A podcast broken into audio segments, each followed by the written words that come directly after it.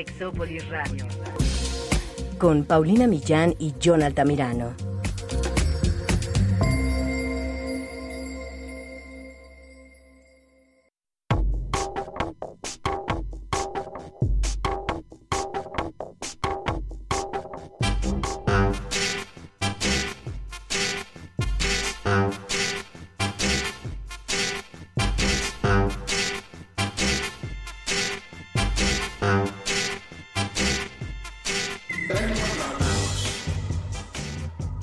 Hoy vamos a hablar sobre un tema que no solo nos pidieron por Twitter, pero que es importantísimo, pero no solo vamos a hablar, vamos a analizar profundamente este tema porque tenemos una invitada de lujo que ya ha venido a este programa, pero que cada que viene nos ilumina a nosotros y a todas las personas que nos escuchan. Hoy vamos a hablar de los narcisistas del amor porque es un programa que a ustedes les interesa y todavía no saben por qué les interesa. Quédense, esto es Sexópolis, va a poner muy bueno.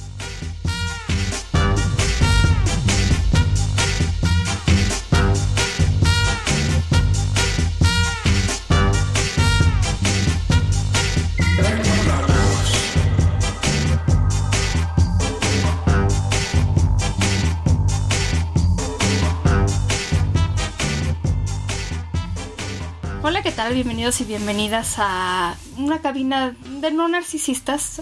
Bueno, creo que todos tenemos algo.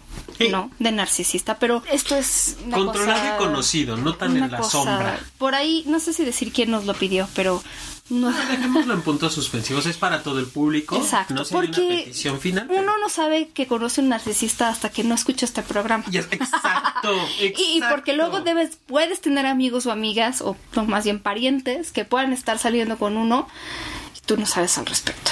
Es muy importante. Y totalmente de acuerdo. Y, y hoy, Paulina, tenemos una invitada. Nuestra primera invitada de que, desde que estamos grabando en la biblioteca del Instituto Mexicano de Sexología. Guapísima ella, ojiverde, lindísima, la sexóloga. Mira, hasta huele mi shampoo, se acomoda el cabello. La guapísima Rocío Sánchez. Hola, La bravo, original. bravo, bravo. Gracias, gracias, La gracias. Sánchez, la Sánchez de la sexología. Hace mucho que no te teníamos. Hace mucho que no nos veíamos. No te pero- venías para acá. Y luego cuando venía tú no venías porque No, sí. coincidía porque los astros no se alineaban. No se alineaban es, los sí, astros, pero sí. ya estamos aquí los tres. Y bienvenida, Chio, ¿cómo estás? Muchísimas gracias, muy contenta de estar aquí y además, bueno, en la biblioteca de Sex, no. Se nos- Se luego me por estos- la culpa de cuántos libros no entregaría yo en la maestría. Claro, cua- no, ¿y cuántos no hemos leído? Porque aquí hay libros como... Sí, este no están como los más actuales, más bien lo que estamos guardando son libros importantes en la sexología. que nunca pasan de moda. que nunca pasan de moda, que son clásicos, que ya no existen, que ya no se pueden comprar. Entonces está muy interesante esto con la biblioteca. Y sí, y cuando has ven, o sea, siempre que vienes al programa hablamos como de temas como género, que, que tú eres muy, muy experta también, y de pareja. Claro. Porque porque te gustan mucho estos temas, porque le sabes, bueno, a mí me gusta mucho preguntarte más, porque le sabe mucho al tema de la codependencia y todas esas Sí, cosas. es que son temas que sí le estudió la Sánchez, que sí le sabe, le ha leído, está instruida. Qué bárbaro. Y sobre todo, bárbara en el qué tema. bárbaro. Y sí, y que además no solo es el que lo sepa, Pau, sino cómo nos aterriza siempre la información, que eso es elemental. El, el- no es solo tener el conocimiento, sino saber. Yo luego pongo en. Twitter, como dice mi amiga Rosy, pero pues como creo que no tiene Twitter, pues no la robo. Hay que actualizar. Mi Sánchez, ¿desde hace cuánto estás con, Estoy acá actualizándome. en tus redes sociales? Sí, Porque si nos haces falta, en el mundo tuitero nos haces Sí, falta. Sí, de verdad que sí. Voy a, voy a, este, cada vez me estoy preparando más en este rollo de tuitero, pero este, sí, ya es una promesa que ya la próxima vez que venga no puedo decir no tengo Twitter. Más te ¿Estás de acuerdo? Total. Es un compromiso. Sí, Perfecto. es verdad. Y pues muchas gracias por la bienvenida y de verdad un gusto de estar aquí con John, con Pau, de verdad es muy padre. Y pues eh, yo les quiero decir que, que yo no sabía que existía un libro. No habla específicamente eh, de los narcisistas. Eh, el libro se llama Borderline, eh, más bien, Adaptaciones Borderline, Narcisistas y Esquizoides. Porque la autora dice que le gusta más la palabra adaptaciones que personalidad. Ella lo platicará en el libro. Bueno, así, dos puntos. La búsqueda del amor, la admiración y la seguridad. Y lo escribe Elinor, así, Elinor Greenberg.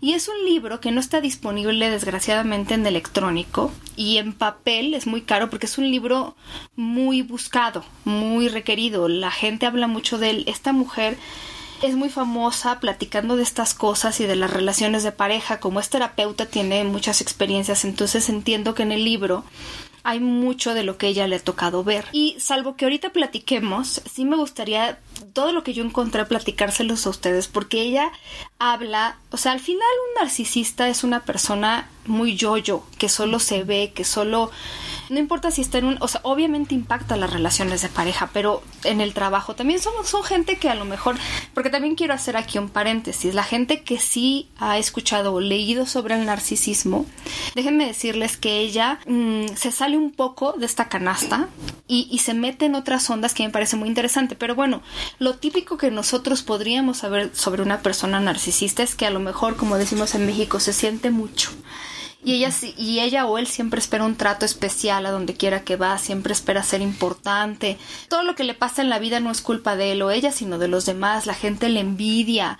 No, a veces en realidad está escondiendo mucha inseguridad o yo qué sé, no baja autoestima, pero son personas con esta necesidad de ser vistas o vistos. Esto es como la idea general que tenemos.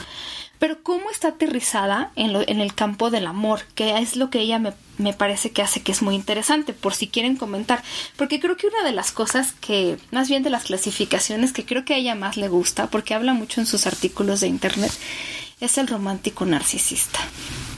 Justo antes de entrar al aire, Rocío y yo platicábamos de esto, porque son estos hombres. Ella dice que, es que hay más hombres que mujeres y creo que tiene que ver con una cosa tal vez cultural, porque todavía me he topado como que en muchos lugares los hombres pues son los que buscan, los que conquistan, los que seducen. Entonces ella se ha topado con hombres que le dicen, no, es que yo en mis relaciones pues, no duran ni dos meses, ¿no? O me aburro después de un rato. Pues sí, estas personas muchas veces son esos hombres o mujeres que son extremadamente atentos contigo al inicio de una relación, que te invitan acá, que te invitan allá, que se anticipan al parecer a tus necesidades más básicas. Además, dice ella, son de las personas que se la pasan poniendo fotos en todas las redes sociales porque te presume. O sea, ya te invitó a cenar, ya te dijo, ya te, te preparó la cama con pétalos, te puso la foto de la vez que te invitó a remar en Xochimilco, que es un lago que tenemos en México. Se puede remar en Xochimilco. Con el beso Exacto. que ¿no? Entonces él está intenso. Pero después que se le acaba el repertorio, o sea, ya hizo el detalle 1, detalle 2 y detalle 3, y ya los que tenía, ya los hizo todos, porque lo repite porque es un repertorio que tiene. No crean que les ha ido naciendo conforme, es que creo que a Jonathan le encanta esto y tal vez yo debería. No, ya te aplicó el repertorio 1, 2, 3, 4 de las cosas que sabe hacer cuando se le acaban, se le acaba, ya como que se le pasa la emoción. Ouch. Ella dice, al final son personas que... están con una idea del amor, como ella no lo dice así de enamorados del amor, pero con una idea de la pareja perfecta. Ah, porque mientras andan contigo te dices es que es que tú y yo nos vamos a casar, es que podemos hacer tantas cosas juntos o juntas, porque tú y yo, porque claro, esa es su idea de la persona, pero a ti ni te conocen ni te ven. Y entonces ahí es donde hay una persona narcisista, ¿cierto? Porque ellos son del plan.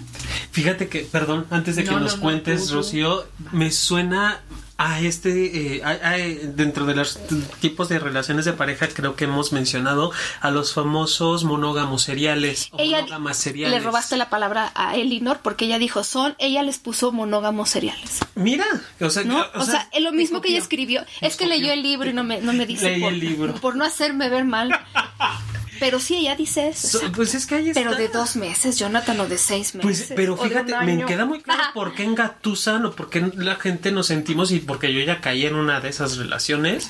¿Por qué caemos engatusados? Porque son extremadamente complacientes. Pero además se te desaparece. Ella dice, se- yo lo que tengo en consulta de repente son mujeres que... Y se me desapareció. Después de tener tres, cuatro meses o semanas intensos, Intensa. se me desapareció. Entonces luego la explicación es que que ya no era lo que yo pensaba o él no era lo que yo pensaba. Claro, no se ajusta. Ya cuando le estás viendo a la luz de no el, amo- el enamoramiento, sino la luz realista, ya estás viendo como que no se acomoda. Ya te, te empezó a repelar que a los narcisistas no les gustan. O empieza como de, sí, es que tú y yo. o sea, sí estamos muy bien, o sea, estos cuatro meses, pero nuestra relación no puede ser, Rocío, porque vivimos muy lejos y es un amor a distancia, pero siempre quedará esta intensidad. Estás en mi vida, pero no en mi destino. Dios. Llegado, ¿cómo no? Sí, claro. Claro, pero lo que tú me decías es, estas personas son narcisistas porque ellos al final llevan el control de todo es. lo que está sucediendo. Nosotros platicábamos un poquito acerca de la diferencia entre una persona misógina, porque también eh, eh, la persona misógina busca eh, agradar, seducir y además es, tiene que ser muy rápido para que no te des cuenta que estás cayendo en esta trampa. Sí, que tienes todos sus problemitas ahí. Y que la idea es no solo el control, sino también adueñarme de tus cuentas bancarias o generalmente son personas que les va mal económicamente, se buscan personas exitosas, cuando menos te lo imaginas ya te casaste o ya viven contigo y Te no piden sabes- prestado. de veras como el salitre se van metiendo, ¿no? Entonces, aquí la diferencia es que igual son seductores, igual son personas que buscan estar cerca y se te van metiendo y se te van metiendo y se te van metiendo, pero no con la finalidad ni de adueñarse o, o deteriorar tu, tu, tu autoestima, tu voluntad, tu... No, sino simple y sencillamente es como, como una persona que busca un trofeo que busca, perdonando, ¿verdad? La comparación, pero es como los perros que corretean las llantas. Ándale. Se para el carro y el perro que te iba correteando así y ya, Ya no hay nada. no. El chiste era cuando tú ibas corriendo. Sí. Y ya que te paras, ya no hay Y cuando te impresionabas de todas las cosas que yo hacía. Así Y entonces me decías, es que eres de lo más romántico. Nunca nadie había hecho esto por mí. Y entonces yo me desvivo en elogios hacia tu manera de ser. Y entonces esa parte. Pero como ya se me acabó mi repertorio de detalle 1, detalle 2, ya no hay elogios para mí. Ya no soy el Superman. Ya no soy este gran hombre conquistador de caballo blanco, ¿no? Y que esto te habla de una personalidad, pues sí, con muchos huecos. No, sí, donde todo. yo necesito ser considerado o considerada, porque yo creo que aunque sí. es el la incidencia está más en, en los hombres que en las mujeres, pero también tenemos compañeras de sector y de partido sí. que andan por ahí, ¿verdad? Entonces, yo creo que también es muy importante ver cuál es el perfil de las personas que buscan esto. ¿Por qué caemos?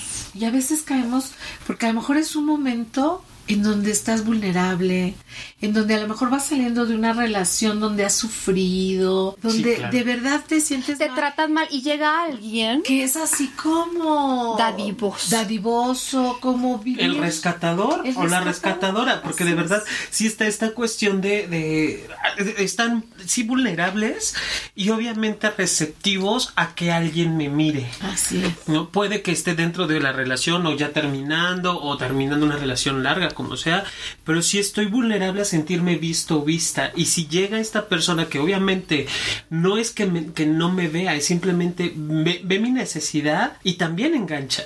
Lo que voy entendiendo es que también se engancha el narcisista en algún momento y en algún punto desde el- su propio beneficio, obviamente. Y no sé, Rocío, cómo, cómo escuches esto, pero me parece que es también como mucho desde su sombra, Ah. sin tener la conciencia de que te voy a hacer daño.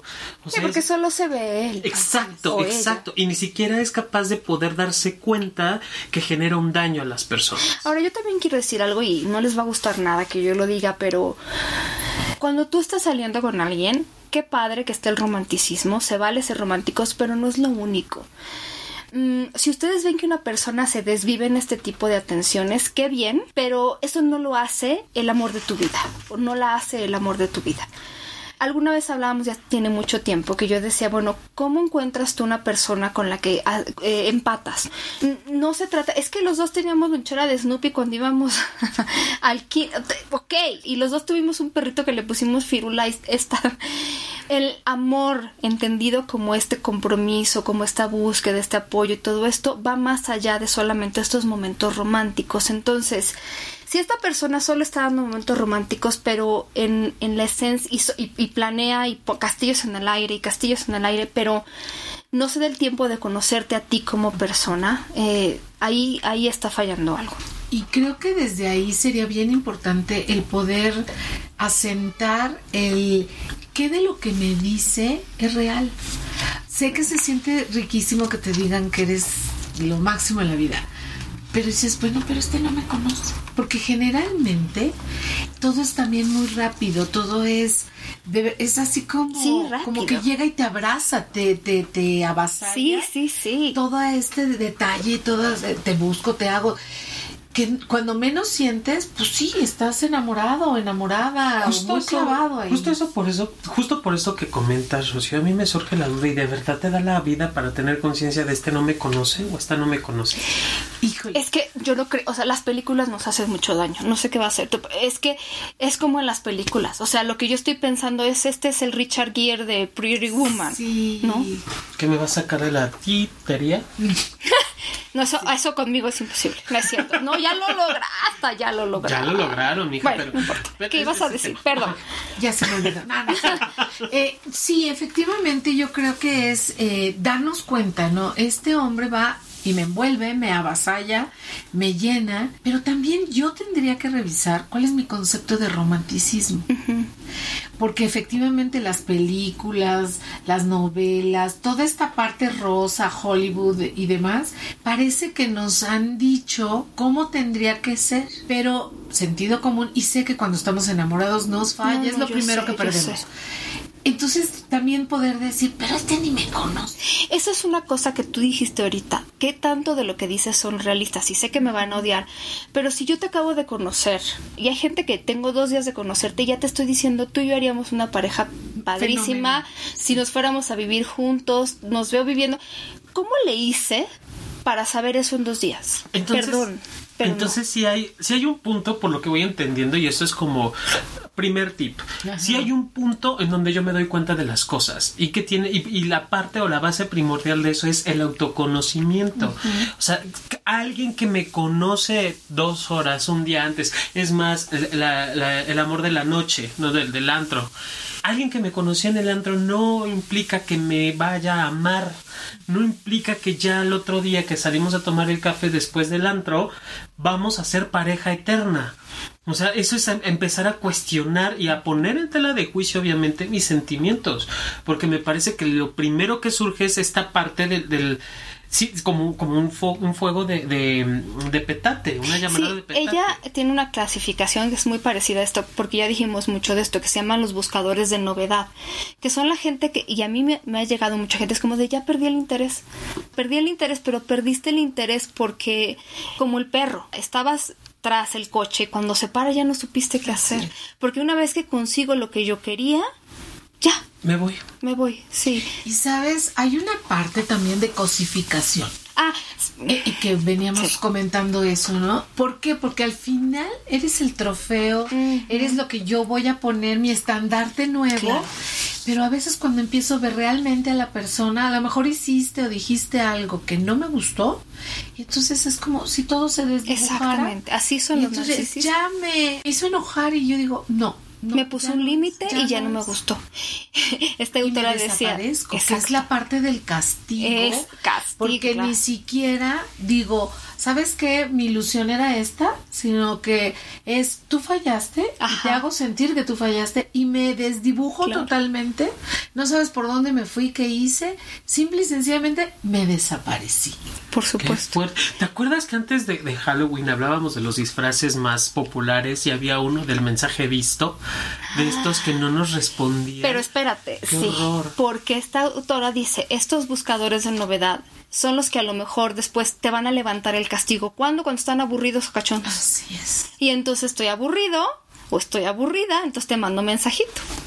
Y empiezo a re- reciclar las relaciones, esto que platicábamos Sí, antes. los recicladores. Decíamos, es como tener las casillas y decir, este, no sé, estoy triste porque alguien me tronó y ah, voy a buscar a Jonathan y yo sé que con él me puedo ir a tomar un trago. Ah, no, hoy quiero estar reflexiva y más jacarandosa. Ah, pues a lo mejor busco a Paulina. Oye, no, pero hoy quisiera como que me digan mis netas. A lo mejor busco a Rocío. No sé, Sí. como saber que tiene como estos estereotipos de personas y solo es abrir el cajón y seguimos cosificando.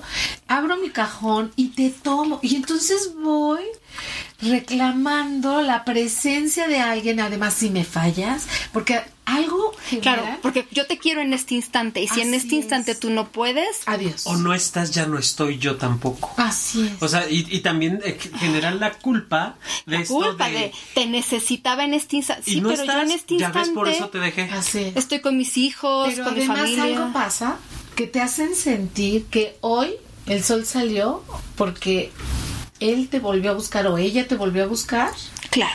y entonces eres como el elegido, como el ungido. Claro. Que otra vez te dieron la Ay, ay, nueva ay. Ahora me están lloviendo a mí. Ah. Que eres la nueva posibilidad. Te están dando otra oportunidad de volver a aparecer en tu vida. De que vuelvas a salir en todas Es las que fotos de las redes sociales. Eleanor Greenberg dice que son algunos reciclan mucho estas relaciones justamente por eso.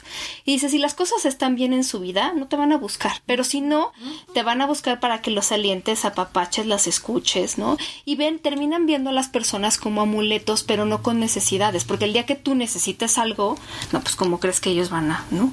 Si tú les puedes hablar y decirle, oye, estoy tronada por esto, me No, pasó. no, no. Y es así En como este que, mira, por estoy- respeto a, la- a mi pareja actual, que no me busques y tú. Oh, Sí, por supuesto. Claro, pero, pero cuando la pareja actual desaparece, entonces tienes que estar ahí. Así es. Porque al final ven a las personas como intercambiables. Ella dice, si hay hombres y mujeres que tienen, ella no lo dice así, pero como un harén de personas que ellas están buscando con los que se sienten seguros. Entonces van con Jonathan, obtienen lo que quieren y ya. Decía ella que una paciente le decía, pues yo la verdad es que si no me dan lo que yo necesito, pues me lo, lo- busco a alguien que me lo dé. Es el efecto desde mi pañuelo necesidad. desechable. Claro. ¿no? Digo, para no decir marcas, pero Sí, claro. es como ahorita te necesito. Ok, bye. Ya, se acabó. Ya no más de ti. Ya no más de Ay, fuerte. Eso está súper fuerte porque, digo, quien, quien está del otro lado o quien vive la relación es como alguien ya me vio, entonces, y además eso es una cuestión netamente cultural, supongo que de Centroamérica también. Como alguien me vio, entonces soy agradecido y doy, y doy, y doy, y, y me deshago de inatenciones porque el otro me dio algo. Es que te tengo que agradecer así de besarte la mano de porque fuiste capaz de mirarme cuando yo estaba mal en la vida. Sí. Entonces eres mi rescatador y, y- y te amo y te agradezco por eso. Pero además atácate, porque no es onda latinoamericana. Yo creo que es a nivel mundial. Sí.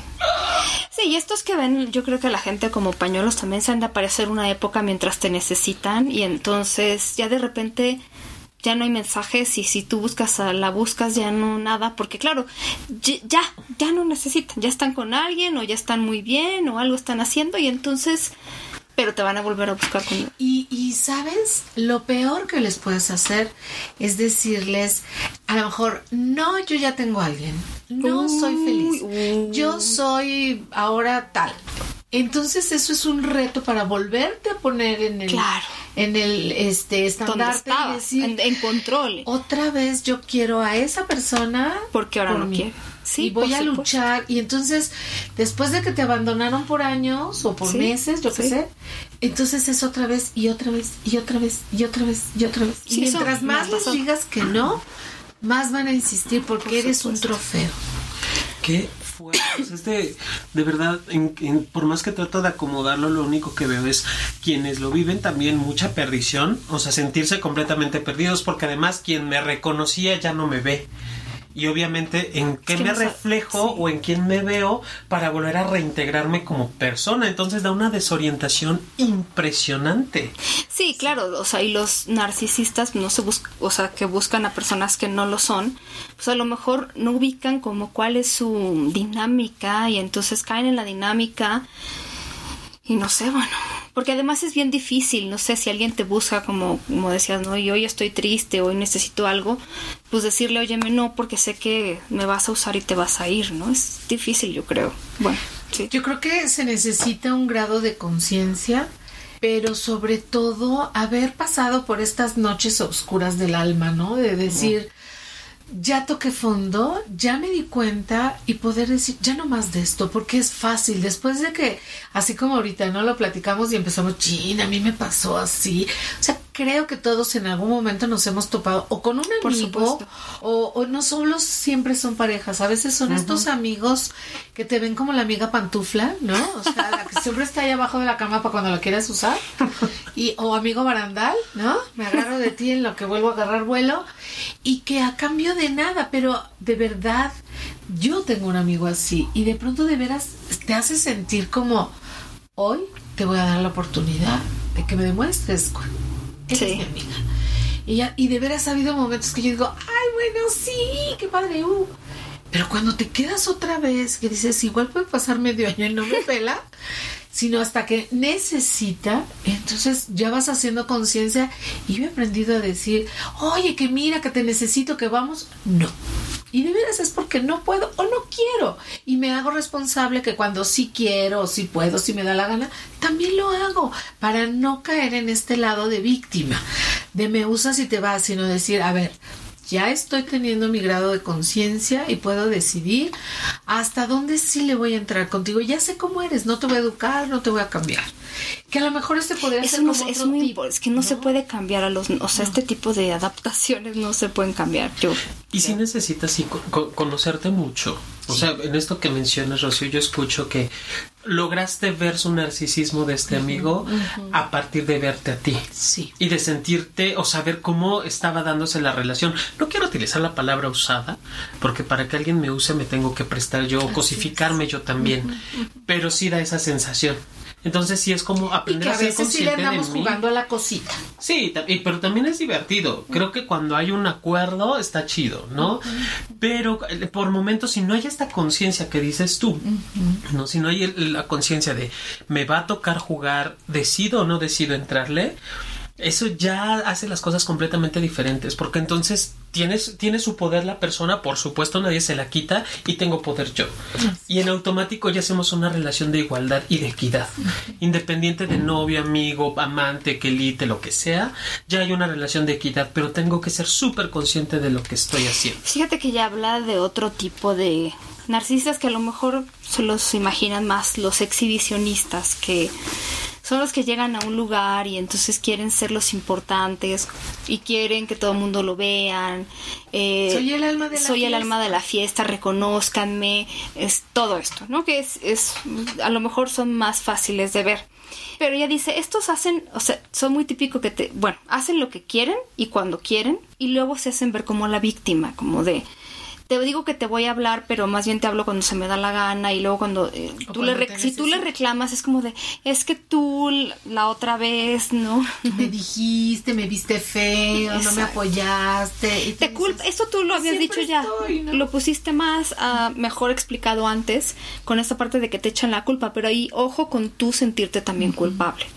Culpable, por ejemplo, de poner un límite, porque entonces tú le, tú le dices a una persona, oye, esto no, porque me, me parece que eso sería usarme, y entonces esa persona te va a decir, claro, pero es que tú, si un día me necesitas, si tú me necesitaras, yo estaría ahí por ti, entonces parece como que tú y tus límites no valen o sea, que estás siendo egoísta al poner un Así límite, cuando en realidad estás siendo razonable y estás, pues, protegiéndote también, ¿no? De- Y para esto, obviamente, pues necesito esta independencia emocional, sí. en donde yo pueda ser más fuerte que la culpa o decir, por tu culpa esta amistad o este amor. Es que eso es termina". manipulación. Claro, por supuesto. Es manipulación tal cual. Entonces, sí.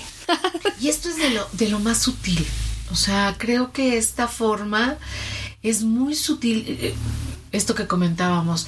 Yo he aprendido de pronto a sospechar de la gente que es demasiado amable contigo desde el principio. Y tú dices, pues no he hecho nada claro. para, para que tú me veas así o que tú me trates de esta manera. La verdad no he hecho nada. Y no porque le juegue a la basurita y diga, es que yo no soy digna de... No, no, no. Claro que soy digna. Pero la verdad, la verdad, no he hecho nada para esto. Sí. ¿De dónde salió? Claro, sí, sí, sí. Sí, porque además finalmente a veces lo que quieren es, es algo. Ella habla de otro tipo, me da mucha risa porque no sé si se refiere al closet, closet físico donde guardas tu ropa o al closet como cuando eres gay, pero bueno, ella dice que son personas narcisistas por asociación. A ellos y ellas lo que les gusta es sentirse grande, por, sobre todo si tienen algo de una marca o de un estatus o un trabajo, un coche ellos se sienten o ellas se sienten muy importantes, son muy pasivo-agresivos, que además tienen una personalidad en público y otra en privado. Y, y, bueno, pues también entran en esto que ya habla, ¿no? Lo mismo, narcisistas que te dicen algo que van a hacer y no lo hacen. Y ella habla también de los narcisistas tóxicos, que yo diría que ya es un nivel de narcisismo. quisiera decir que no conozco a alguien, pero por lo menos conozco una persona. que de plano son personas crueles, no lo ocultan, más bien ya es una situación de abuso, son crueles, lastiman, destruyen, son personas antisociales, o sea, ya rayan en lo antisocial, les encanta el drama, pero pero ya de sadismo, se arruinan vidas, son personas que a lo mejor van y, son capaces de ponerte un cuatro con tu jefe, con tu jefa, hacer algo realmente que te arruine la vida muy muy fuerte. Son, hay personas así, son personas que no tienen límites, son personas muy muy crueles. Yo creo que habría que ver en, por qué. Y creo que son etapas. Eh, yo diría que la etapa final Ajá, es cuando tú, yo siento que tú me has fallado en algo y, y, mi narcisismo se ve muy amenazado o ya te me estás volviendo independiente, ya te me sales del huacal. Exacto. Y entonces tengo que hacer cosas, primero pareciera como luchando por tu cariño, por, por la amistad o por la relación que hay entre nosotros, pero se empieza a tornar como más venganza.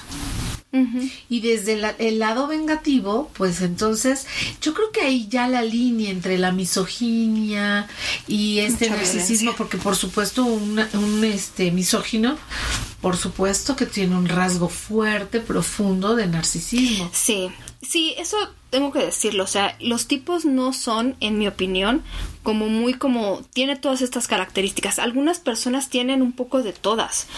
Em, al fin, y de misoginia y de violencia y de muchas cosas. Al final, decíamos, lo que tienen es, solo se ven ellos o ellas y las personas son objetos que utilizan.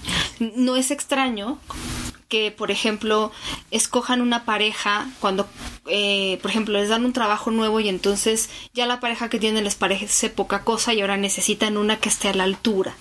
Y entonces van y se consiguen un tipo que ya esté, ¿no? En otro nivel porque es su, su, sé, su, su, cosa, su, su objeto que usan.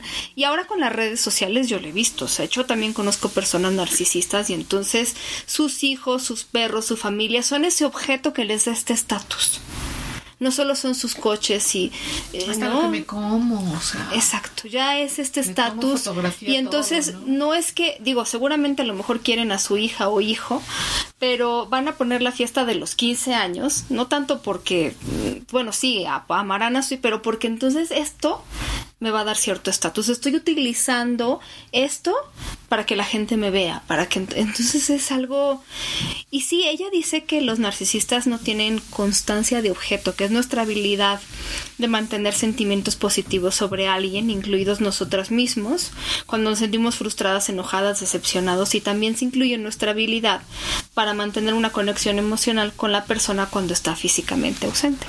Y algo que a mí me gustaría ahorita preguntarte, Rocío, es porque muchas de estas personas crean relaciones de codependencia con otras. Por supuesto. Digamos que, ¿por qué es una relación codependiente?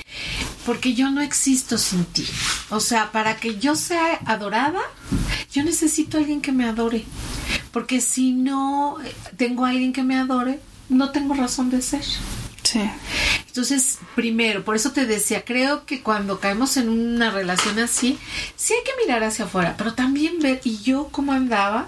¿Qué me estaba pasando? Que yo le di alimento a esta persona, ¿no? ¿Cuándo esto puede terminar? Cuando dejas de dar alimento.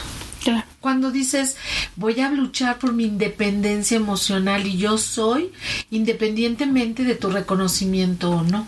Claro, entonces eso me habla también, Rocío, y corrígeme si me equivoco, que la persona narcisista vive una sensación de, no sé si de vacío o de soledad constante. Por supuesto. Por esta gran necesidad que existe de saberme visto o vista por el otro para que yo pueda crecerme en, no sé si en ego o en, o en creencia, porque ni siquiera es eh, en ego, creo que es creerme literal en creencia, aunque suene redundante, porque no es nada firme, no es algo sólido en lo que pueda mantenerse la persona. Así es. Sí, Sí, y, ah, ah, ah, pero además, aunque pareciera como que solo se ven ellos, no ven para adentro, ¿no? O sea, no hacen como... No, porque imagínate, eh, si yo miro hacia adentro, a lo mejor me escucho.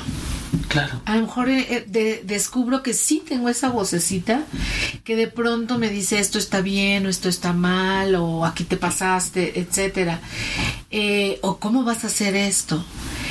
Yo dejé de oír esa voz porque solo soy yo, pero Sí. pareciera que desde adentro y no.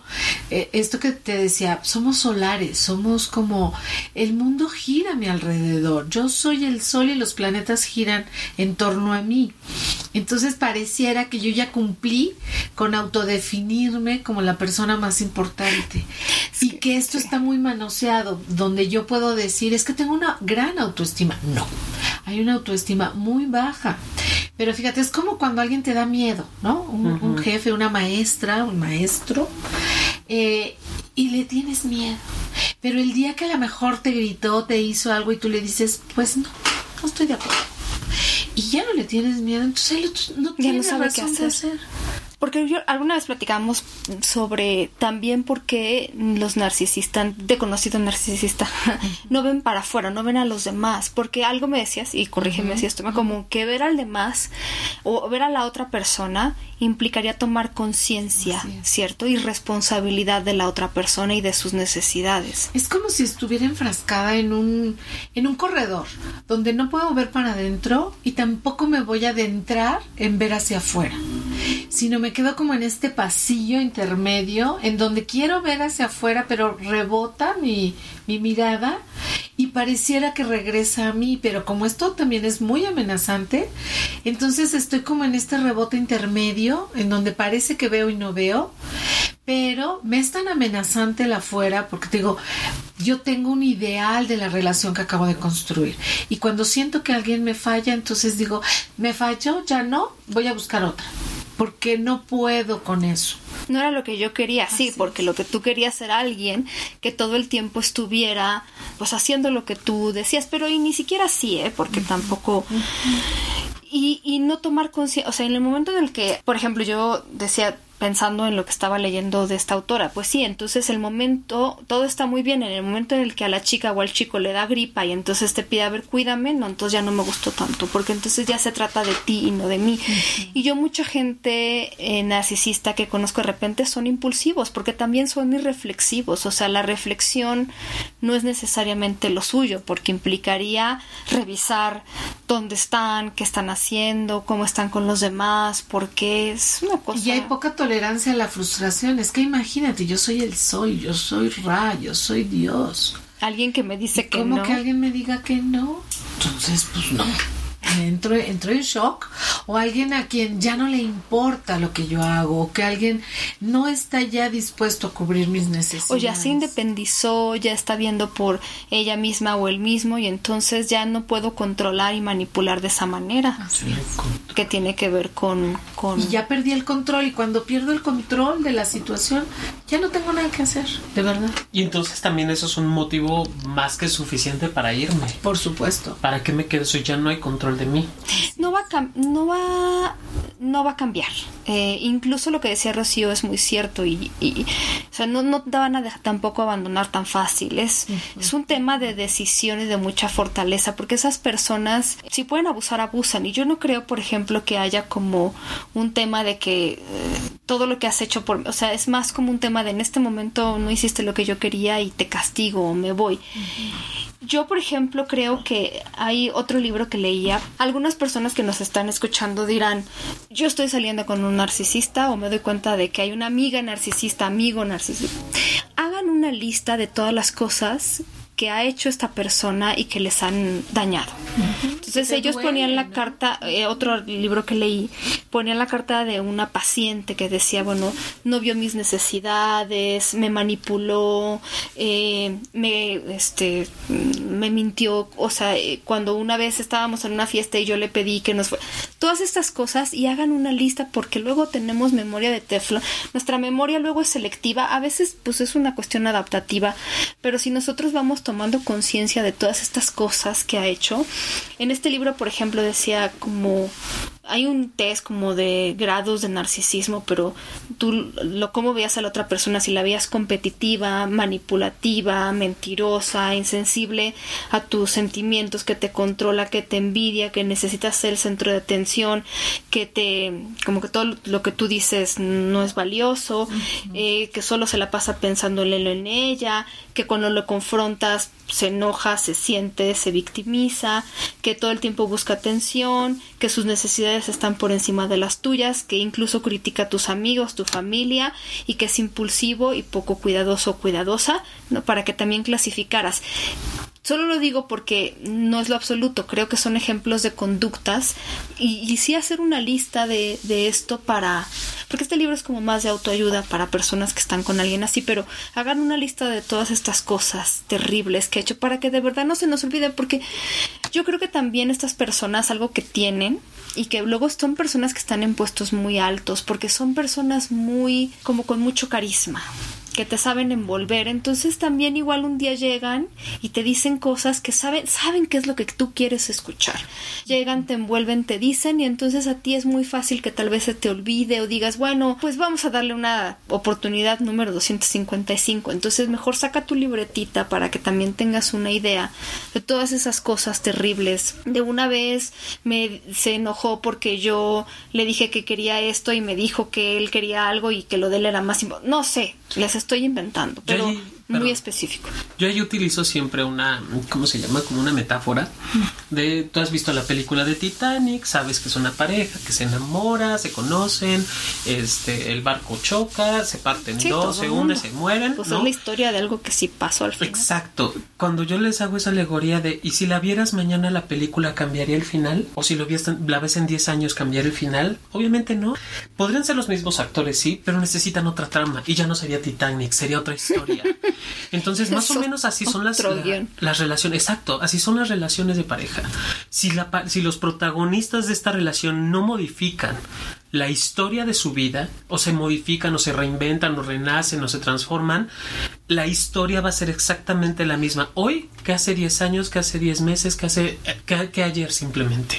Y por algo llegamos a ese punto de, de ruptura o de dolor o de sufrimiento, como lo vivan, pero tendríamos que cambiarlo. Entonces, en esto que tú mencionas, Pau, de acordarnos de este checklist, de lo que hicimos, de dónde venimos, es hacer memoria de nuestra historia. Y quien no cambia, no modifica, no se transforma, la historia la vuelve a repetir. Sí, claro. Y le podemos cambiar el nombre y el apellido, porque puede que ande con Juanito Banana y ahorita ya no ando con él, ya ando con María Sabina, ¿no? Pero si no cambio mi historia, va a ser la misma, sea con quien sea. Pero lo que también decía Rocío, si yo no veo por qué me enganché, ¿no? Y Sí, creo claro. que ahora en este positivismo, ¿no? Que todo te jala, sé positivo, ya, deja atrás todo lo demás, yo diría, sí. Ve también las cosas buenas que a lo mejor pudiste tener con esta persona, pero que no se te olvide también los momentos en donde lloraste, donde te sentiste mal, donde, o sea, sí El costo que pagaste el por ese costo que momento. pagas por andar con el más guapo del salón, con, con la más guapa del equipo, o con el niño más popular de tu trabajo, o con esa amiga que parece que te hizo el enorme favor, Favor de voltearte de a ver. Voltearte a ver y que lo tienes que pagar con sangre. Ay, Sí, que te, te sumó, pero te restó a veces mucho el precio más. que se paga a veces es muy, muy alto. alto. Sí, y sobre todo pensar, siempre se van a ver. Es que yo creo que hay una esperanza innata en nosotras y nosotros eh, de creer que esa persona un día me va a voltear a ver. Y un día me va a decir, y un día me va a hacer, y un día. Caray, pero pues para eso terapia, ¿no? Está yendo terapia. Por favor, pero, y una que funcione. Y no esperes a que la, la- el narcisista o la narcisista vaya. Tienes que empezar tú. Porque justamente en este temor de verme, ¿no? Desde la visión del narcisista, de esto de verme, de saber que existo y de saber que existes, puede ser muy confrontante. No, claro, sí, lo Entonces, si la persona de- narcisista ya decidió ir, aplausos de pie, lo que sea. Pero si no, si no alcanza a verse, a mí me toca atenderme. Lo principal es, es yo, literal, dejar de depositar mi mirada, mi atención en esa persona y empezar a ver qué, qué carencias, qué huecos, qué vacíos, qué sensaciones tengo para engancharme en ese tipo de relaciones. Sí. Y sobre todo el poder ver y cómo le voy a hacer, con qué herramientas cuento para poder salir adelante y observar qué tanto pongo afuera el reconocimiento y no acá adentro. Sí, porque O sea, si no... Mi reconocimiento está afuera. Y entonces, si mi reconocimiento está allá afuera, ¿qué es lo que está acá adentro? Claro. Y a lo mejor es la inseguridad. Entonces yo tendría que switchar y decir, mejor dejo la inseguridad afuera y meto mi propio autorreconocimiento. Sí. Así es. Y, y desde ahí podría construir mejores relaciones. Claro, porque entonces, sí, yo ya me deshice de narcisista 1, pero si esa necesidad de ser vista o visto sigue ahí, voy a caer con el narcisista 2 y el 3 y el 4. Y los números hasta el infinito. Más lo que se acumule en la semana. Ay, ¿no? no, ya. Y creo que es muy interesante pues este tema porque yo creo que a todos nos pega. Te digo, no es solo relación de pareja, a veces es de amistad, de familia, de compañeros, ¿no? Que tú vas viendo cómo hay esta parte de relacionarte con el poderoso, de, ay, mi amigo es artista, ay, sale en la tele, ay, este, Sí. o es el que, ¿no? Es la dueña del circo. Es la dueña del circo, es la que maneja los elefantes. O sea, que todos tenemos la posibilidad de sobresalir en lo que tú gustes. Y que si yo no me siento capaz de sobresalir en lo que yo hago, entonces yo me pego a esa figura que para mí es importante y que de alguna manera va a ir liderando mi, mi actuar, mi conducta, mi vestimenta, mi arreglo, mis ganas de... Y entonces es como decir, ya me estoy pareciendo a ti, ya me leí los mismos libros que tú. O sea, digo, porque tampoco tiene que ser como desde la... Pero te vuelves la sombra de alguien. Pero exactamente, soy la sombra y dependo de lo que tú hagas. Y el día que me dejes, ¿quién No soy soy, yo? Luego me ha tocado oír eso, ¿no? Y ahora ya no sé si... Ay, no, es que a mí nunca me gustaron las películas de terror, yo no sé por qué iba, A mí ¿no? me gustaba eso. Claro, claro, pero entonces empiezan como a decir, ¿y yo quién soy? Y encontrarse. Pues eh, esto que, que hablábamos, la sensación de vacío que queda en mí, porque el que me reconocía era el otro, entonces me abandonó y me depositó en su totalidad al narcisista, esperando que él llene o que se llene a partir de lo que, de lo que él me da. Así es. Y eso está cañón, porque en qué momento, volvemos al punto, me empiezo a reconocer. Me veo, me reconozco, me sé y me acomodo como estoy. Qué fuerte. Sí, está muy complicado. Pero de esta se sale, digo yo, ¿no? Claro. De Uy, sí, todo se de sale. todo. Oye, Rosy, platícame del centro Raíces, platícanos. Ay, Hacen bueno, muchas pues, cosas. Ay, no me piquen porque me aloco y les cuento todo. Ah, Por favor. déjenme decirles que Centro Raíces está cumpliendo este año 20 años. ¡Guau! 20 haberse- años. Muy bien. Estamos cumpliendo 20 años y eh, estamos haciendo pues toda la publicidad porque ah, aunque tenemos 20 años, vamos por la generación 22 de un diplomado en desarrollo humano. Ah, qué. Queremos empezar en enero, como a mediados de enero, y precis- dura un año y precisamente hablamos de temas de comunicación, de manejo de conflictos, de asertividad. ¿Qué, qué buscamos? Pues tener personas que quieran impactar en su vida personal, pero también en la laboral, claro. que puedas establecer mejores relaciones interpersonales, que puedas disfrutar de la vida. Les decimos, es como traer una caja muy bien surtida de herramientas y solo andas con tu desarmador por la vida, ¿no? Y plano, ni siquiera plano. Entonces, pues saber que puedes abrir esa cajita y ver que traes pinzas, que traes todo tipo de desarmadores, que traes todo para hacerla muy bien en la vida. Entonces, pues que quiero celebrar estos 20 años como pues trabajando, que es lo que sabemos hacer. No, porque además pues eh, habla de que ya eh, les, les funciona muy bien y que Sí. uh, tener tantas generaciones. 22. ¿Ustedes tienen página de Facebook? Sí, de tenemos este nuestra página de Facebook, así nos llamamos, Centro. Raíces. Me va a regañar eh, Marco, que es el que se encarga de lo demás, porque siempre me dice, siempre no dice lo del raíces punto algo. no sé qué, y luego más otro punto y arroba, y ya. Pero si lo pones en Pero Google, por si lo encuentran. pónganlo en, en Face y búsquenos, y ahí vienen todos los datos. Y queremos que seas parte, pues, de esta Ah, generación bien. 22. Perfectísimo, pues estamos por allá inscribiéndonos. Muy bien. Mi Jan. Ay, se nos acabó el tiempo. Tienes que regresar pronto, Sánchez. Ustedes ya saben, yo soy como Marco Antonio Muñiz. A donde quiera que me quieran voy. Tú muy bien. Ustedes Sí. me dicen y yo vengo. Muchísimas gracias. Recorro aquí toda la ciudad y llego a las alturas. Perfecto. Pues a nosotros nos siguen en Twitter como arroba sexólogo-yaco y arroba sexpaumillán. Ya estamos en Spotify, Sí, bájenos en Spotify, en iTunes, seguimos en iTunes, en seguimos en SoundCloud, en eBooks, en todas esas cosas. En todas que esas están. cosas que nos encanta que nos bajen, Paulina. Bájenos, por favor, nos Por favor, urge. por favor. Somos muy felices aquí abajo. Les mandamos muchos besos, muchos saludos. Pórtense mal, cuídense bien y hasta la próxima. Claro que sí. Un abrazo y Un un, abrazo donde quiera que lo quieran. Bye, Uy, bye. Sexópolis Radio. Síguenos en Twitter, arroba sexpaumillán, arroba sexólogo-yaco.